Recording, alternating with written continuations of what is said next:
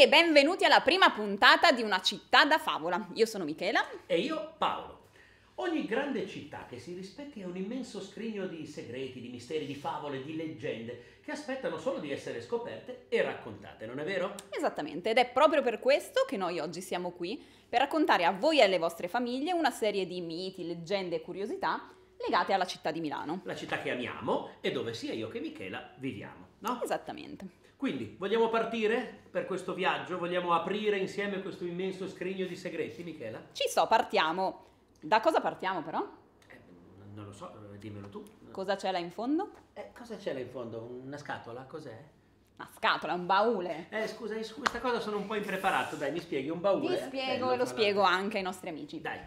Ogni puntata, mm-hmm. per prima cosa, noi andremo ad aprire il baule misterioso nel quale troveremo poi un oggetto, che sarà l'indizio che ci porterà poi a raccontare la storia della nostra puntata. Ah, beh, adesso ho capito, ho capito. Quindi, quindi, chi comincia? Ma tu naturalmente, cavalleria, no? Sei emozionata Michela? Oh, emozionata. Il nostro primo oggetto misterioso, prego!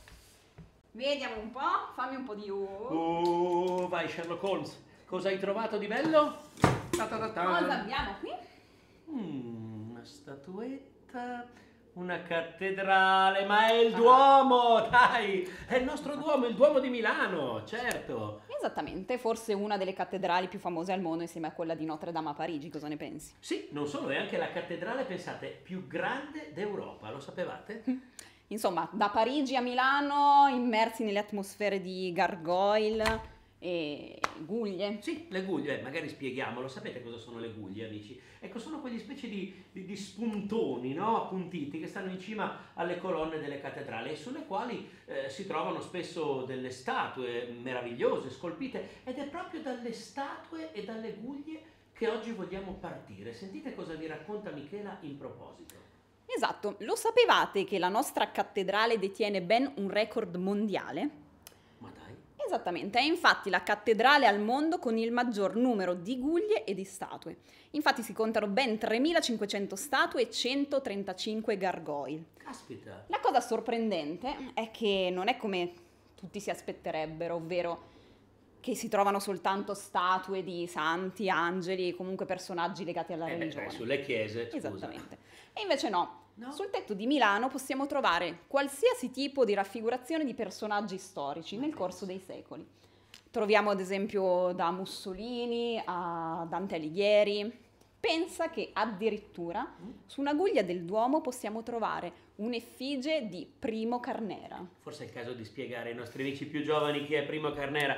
Io sono un appassionato di sport e me lo posso ricordare, ai nostri amici più piccoli glielo raccontiamo. Glielo raccontiamo. Primo Carnera. Primo Carnera è forse uno dei pugili italiani più famosi al mondo, un vero simbolo dell'Italia al, esportata all'estero. Un eroe, una specie di Rocky Balboa nella realtà, esatto. veramente. E pensa che in una delle guglie del Duomo è proprio raffigurato uno dei suoi incontri più celebri, quello che si tenne a New York nel 1933, eh, titolo che mondiale. gli valse il titolo mondiale. Nonostante questo, uh, possiamo trovare... Sì? Scendendo dalle scale, no? Scendendo dalle scale, dall'altra parte Possiamo trovare statue, ad esempio, di, del re Vittorio Emanuele e tante altre. Dante Alighieri mi pare che ci sia. Dante Alighieri, addirittura sì, hanno messo anche Dante. Insomma, in ogni epoca gli artisti hanno voluto omaggiare qualcuno appartenente alla sua epoca. Esattamente, e concedergli un posto sul tetto del Duomo. Ma pensa. Però non è finita qui. No. Guarda un attimino questa foto. Ah, questa statua si trova sulla facciata del Duomo, ti ricorda qualcosa? Eh beh, direi di sì, a me sembra molto la Statua della Libertà, no? Amici, lo sapete, il simbolo stesso di, di New York, è uno dei monumenti più famosi in America e al mondo, è la Statua della Libertà, no? Esattamente, pensa che intorno a questa statua aleggia un alone di mistero incredibile. Addirittura un mistero? Eh sì. Che cosa? Devi sapere che la Statua della Libertà è stata finita nel 1880, mentre questa guglia del Duomo è stata finita nel 1810, ben 70 anni prima. C'è qualcosa che non quadra, ah. no? È ancora un mistero attorno al quale tutti i vari studiosi stanno cercando di concentrarsi quale può essere l'ipotesi? Che due artisti così lontani nel tempo e nello spazio abbiano avuto la stessa identica idea? Beh, no, questo mi, sembra, mi, sembrerebbe abbastanza strano. Oppure che gli americani ci abbiano soffiato l'idea? E questo è più tipico degli americani, è rubare un po' le buone idee degli europei. Potrebbe essere, dai. Chi lo sa? Rimarrà un mistero ancora per molto. Ah sì? Beh, però adesso parlando di cattedrali e di cattedrali di Milano e di cattedrali di Parigi, a me ha fatto venire voglia di cantarti, una, cantarti e suonarti una canzoncina che non è proprio mh, inerente al Duomo di Milano in realtà, però riguarda un'altra cattedrale gotica fondamentale su cui sono Credo di aver capito cosa eh, ci vuoi cantare. Libri, romanzi, cartoni animati. C'è una canzone bellissima tratta da un cartone animato che i nostri amici conosceranno senz'altro e mi piacerebbe tanto farvi ascoltare. Se vi va, la cantiamo insieme. Prego.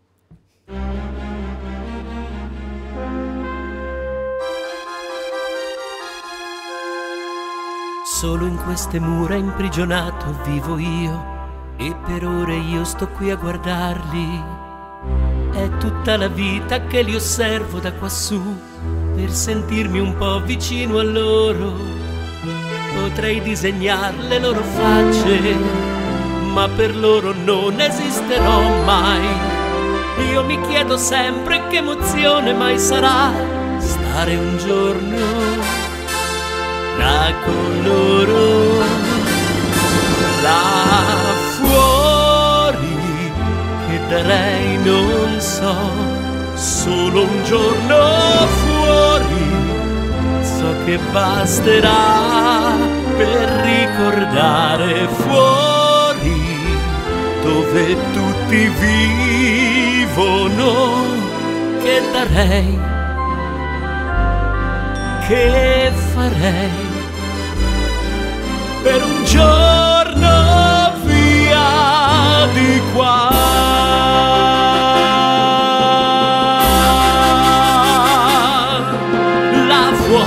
mezzo a tutta quella gente che non sa che fortuna essere normali, liberi di andare in ogni luogo giù in città, senza più bisogno di fuggire.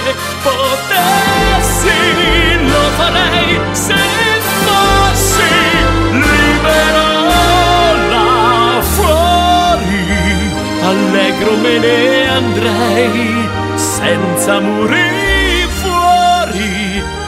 ogni uomo fa e poi salire fuori solo un giorno in questa vita mia perché io vivrei. Nulla più chiederei tanto ormai io saprei cosa c'è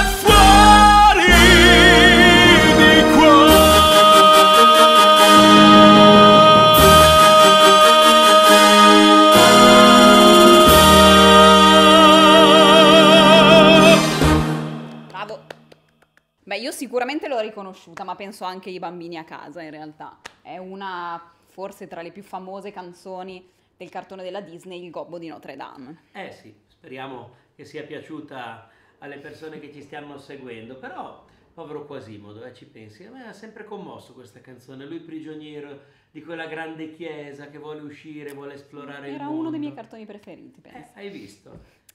Comunque, tornando a noi. Questa storia si svolge a Parigi, come abbiamo detto prima, e da Milano a Parigi comunque il passo è breve. Pensa che bello sarebbe se anche il Duomo di Milano avesse un suo Quasimodo, un campanaro, qualcosa di analogo. Beh, guarda, Michela, mi spiace deluderti, proprio un Quasimodo non ce l'abbiamo, mm. però ti stupirò. Perché il Duomo di Milano racchiude in sé una leggenda, anche lui una leggenda straordinaria, misteriosa e commovente proprio come quella del Gobbo, lo sai? Vai, raccontacela. Ebbene, insomma ragazzi, dovete sapere che all'interno del Duomo di Milano si nasconde addirittura un fantasma. No, niente paura, eh, bambini, ragazzi che ci seguite e neanche tu Michela che so... No, non, proprio i fantasmi, no. frega niente. Vabbè, va bene, neanche voi bambini, non dovete aver paura. Stiamo parlando di un fantasma buono. Sì, o per meglio dire, di una fantasmessa si chiamava Carlina, era una ragazza della provincia di Como che era promessa sposa di un certo Renzino e questi due ragazzi si sposarono come in un modo veramente molto strano, molto particolare. Dovete sapere che questa Carlina si presentò alle nozze vestita completamente di nero, un bellissimo abito di seta nera, sì lo so che voi siete abituati a vedere le spose in bianco nelle chiese, ma probabilmente a questa Carlina piaceva così. Sorprese tutti quanti nel suo paesino e poi fu il momento di fare il viaggio di nozze. Beh, adesso noi magari il viaggio di nozze lo facciamo alle Cayman o alle Seychelles o ci facciamo una bella crociera. All'epoca non ci si poteva permettere più che fare un giretto per la Lombardia e infatti Carlina e Renzino, appena sposati, andarono a passare il loro viaggio di nozze a Milano. E lì avvenne un fatto davvero strano. Proprio mentre visitava la cattedrale di Milano, il nostro Duomo, Carlina scomparve misteriosamente. Come? Nessuno la trovò più, addirittura qualcuno pensò che fosse caduta da una delle guglie del Duomo, ma non fu mai ritrovata. Oppure che, stufa del suo Renzino ancora prima di iniziare la vita coniugale, avesse deciso di scappare e di andarsene chissà dove. Ma quindi che fine ha fatto questa Carlina? Eh, tu non ci crederai, ma è ancora qui con noi c'è il fantasma di Carlina che si annida nel Duomo e sapete quando ricompare? Nelle fotografie delle persone che vanno a sposarsi nel Duomo di Milano. Ok, ora mi stai un po' spaventando. Sì, è vero, ci sono decine e decine di testimonianze fotografiche di una signora di giovane età, vestita appunto con un abito di seta nera, che si presenta alla festa, alla cerimonia, o è seduta su una delle panche o è in coda con gli altri, che so, per fare la comunione, oppure applaude all'uscita degli sposi. Compare in tantissime fotografie addirittura degli ultimi cento anni. E non solo, si dice che chi ospita Carlina alla propria cerimonia di matrimonio avrà un matrimonio molto felice. Oh, è una fantasmessa che porta bene a tutti gli sposi. Questa è una storia naturalmente diversa da quella del Gobbo di Notre Dame, ma anche noi a Milano abbiamo una prigioniera che fa del bene, che è commovente e che porta amore alle persone che vanno a visitare la nostra cattedrale.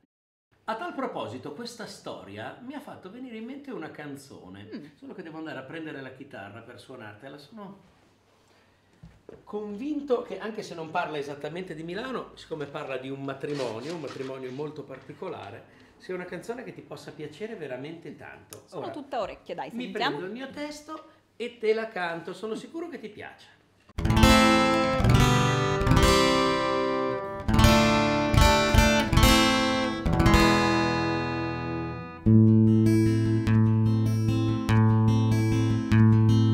Matrimoni per amore, matrimoni per forza. Ne ho visti di ogni tipo, di gente d'ogni sorta, di poveri straccioni e di grandi signori, di pretesi notai, di falsi professori. Ma pure se vivrò fino alla fine del tempo, io sempre serberò il ricordo contento delle povere nozze di mio padre e mia madre, decisi a regolare il loro amore sull'altare.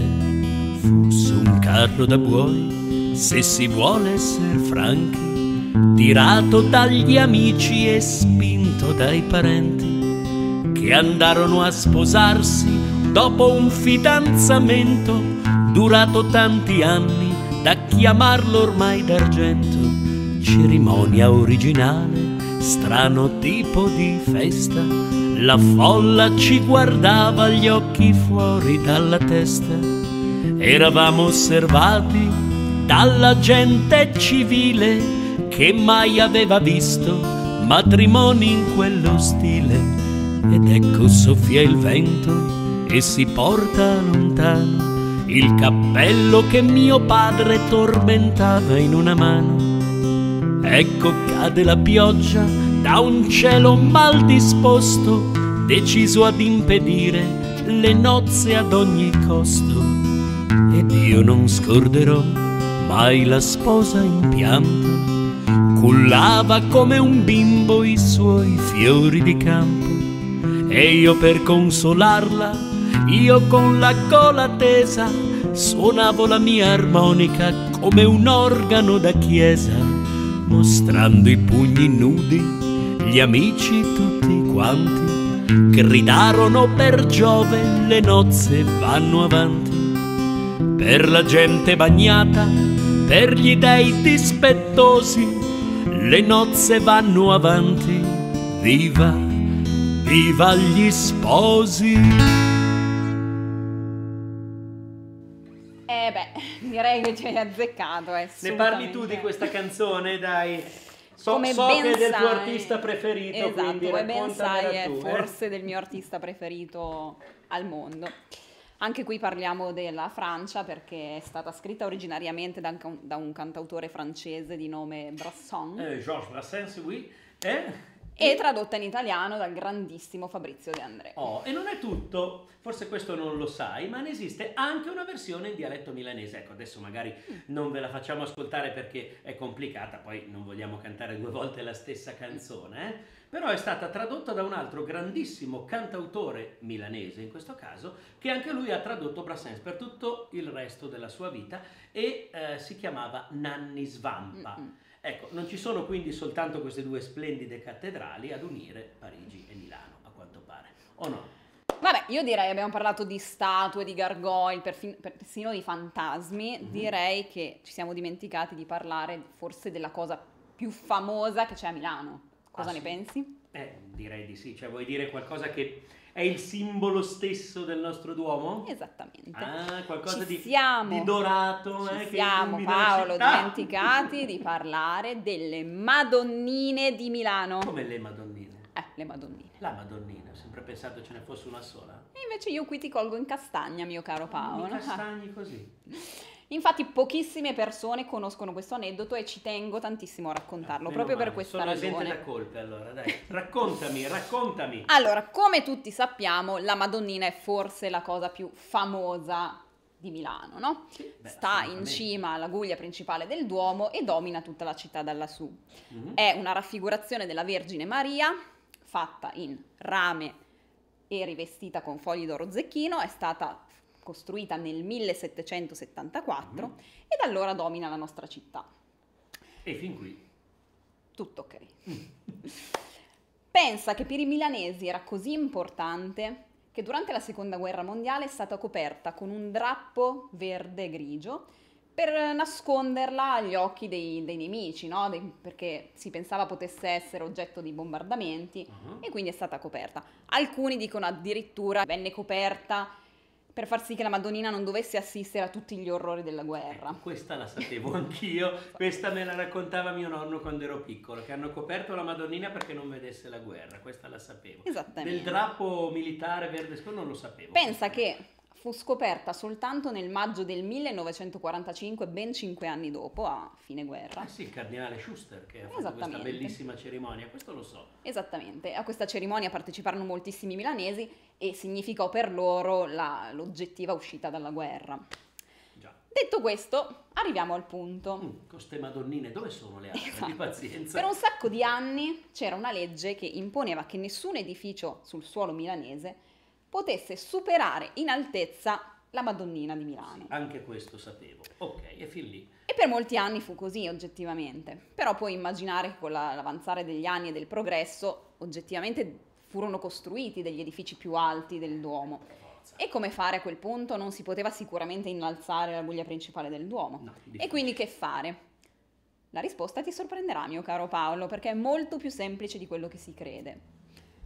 Si decise di creare delle raffigurazioni identiche alla Madonnina e di porle in cima a tutti i grattacieli più grandi, più alti di Milano. Ah, quindi tu vuoi dire che sopra i Ad grattacieli- oggi, pensa, ci pensa. sono ben quattro Madonnine, Quattro. tre oltre a quella originale. Ah. Si trova una, si trova sopra il grattacielo Pirelli, il mitico Pirellone, una in cima al Palazzo della Lombardia Sì. E una in cima a Torre Isozaki a City Life. Ah, ecco, beh, questa è recente, l'ultima Esatto. sarà la più recente. Insomma, non esiste più una legge specifica che imponga di non costruire più in alto della Madonnina, Mhm. ma esiste ancora una bellissima tradizione fatta di scaramanzia e di rispetto e secondo me questa è una cosa meravigliosa.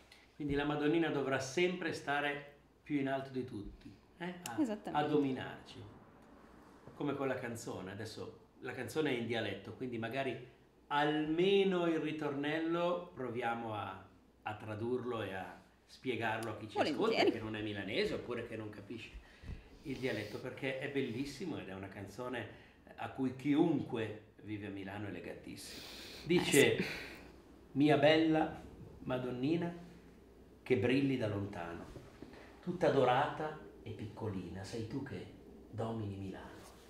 Sotto di te si vive la vita e non si sta mai con le mani in mano. Cantano tutti lontano da Napoli si muore, ma poi vengono tutti qui a Milano. Ve la faccio sentire. Si chiama, naturalmente, O mia bella, bella Madonnina.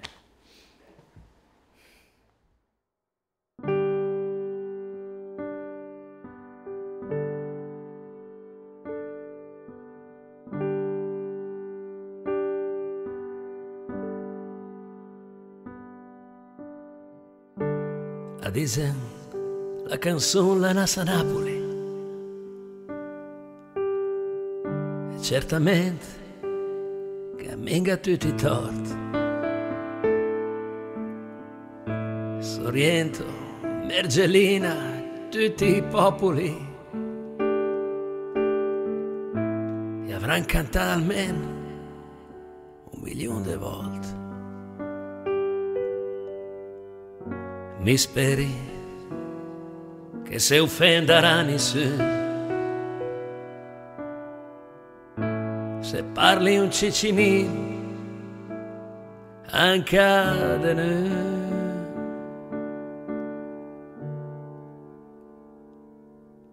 Oh mia bella Madonnina, che te brille de lontano tutta d'ora e piscinina, ti te domine Milan. Sotto te se vive la vita, se sta mai coi mani in mano. Canta in tutti lontan de Napoli se meur, ma poi venien chi a Milan.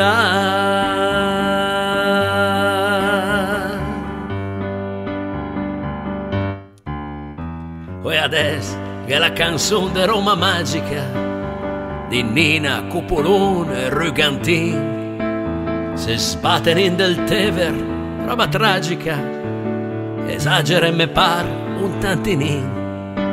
Sperem che venga minga la mania de mettes a cantare malana mia. Oh mia bella Madonnina, che te brille de lontan, tutta d'ora e piscinina, ti te dominet Milan. Sota ti se vive la vita, se sta mai coi mani ma canta in tutti lontan de Napoli se meur e poi venien chi a Milan. Oh mia bella Madonnina che te brille de lontan. Tutta d'ora e piscinina ti te dominet Milan veni senza paura. Nu slungarem la man. Tutto il mondo,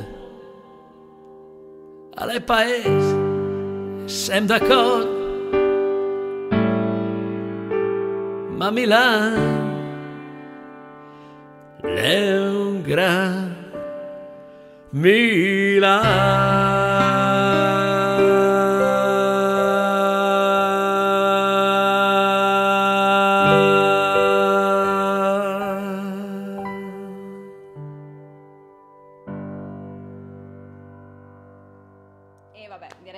L'abbiamo cantata tutti almeno una volta nella vita, grandi, Beh, piccoli. Tutti milanesi, almeno tutti milanesi, sì, no, assolutamente. Sì. E poi è proprio bello, è, proprio... è, bello quello che dicono le ultime parole. Sì, no? è proprio incredibile quest'ultima strofa. E per chi non capisce il dialetto ve la traduco la io. Tu, dai, vai. Dice, se venite senza paura vi allungheremo la mano. Tutto il mondo è paese e siamo d'accordo, ma Milano è un grande Milano. Una città che ha sempre aperto le porte a tutti, che ha dato lavoro, ricchezza, serenità a persone provenienti da tutta Italia e da tutto il mondo. Sì, una città che è stata resa un cocktail incredibile di, di etnie, di razze, di, di religioni, grazie a queste persone che sono venute a lavorare, a vivere a Milano. E questa secondo me è proprio la ricchezza incredibile della nostra città. Sì, persone, culture che si fondono, come si fondono tra loro la fantasia e la realtà nei racconti che vi abbiamo proposto oggi e che continueremo a raccontarvi nelle prossime puntate se vorrete stare con noi ogni settimana. Direi che siamo giunti al termine della nostra prima puntata con un po' di tristezza, Eh, però. beh, sì, dai, speriamo che vi sia piaciuta, così ne facciamo tante altre. Intanto mettete like. Direi di sì, mettete like al video, seguiteci, attivate le notifiche così potrete essere sempre aggiornati sull'uscita dei nostri nuovi video. Certo. Però direi che il, sec- il secondo appuntamento possiamo già... Assolutamente. Anticipare. Allora, intanto è domenica prossima, il 13 dicembre, verrà pubblicata la nuova puntata. Anticipiamo un attimino di cosa parleremo, dai, così Sì, facciamo venire facciamo un po' uno di... spoiler? Sì, dai. Allora, parleremo di animali, parleremo Mm. di mitologia, animali e creature mitologiche all'interno di Milano, perché dovete sapere che all'interno di Milano si annidano un sacco di animali strani e leggende strane. Eh sì, ce ne sono veramente un sacco. Non perdetevela la puntata, è molto molto interessante perché a Milano scoprirete delle cose completamente nuove e di cui non sospettavate minimamente l'esistenza. Quindi è arrivato il momento di congedarci, direi. Sì, un abbraccio direi. Tanto enorme. grazie per essere stati con noi, averci seguiti. Grazie mille. e spero che vi sia piaciuto tutto. Ci vediamo Alla prossima prossima. puntata, direi. Alla prossima Ciao, allora. grazie. Ciao ragazzi. Ciao ciao ciao ciao.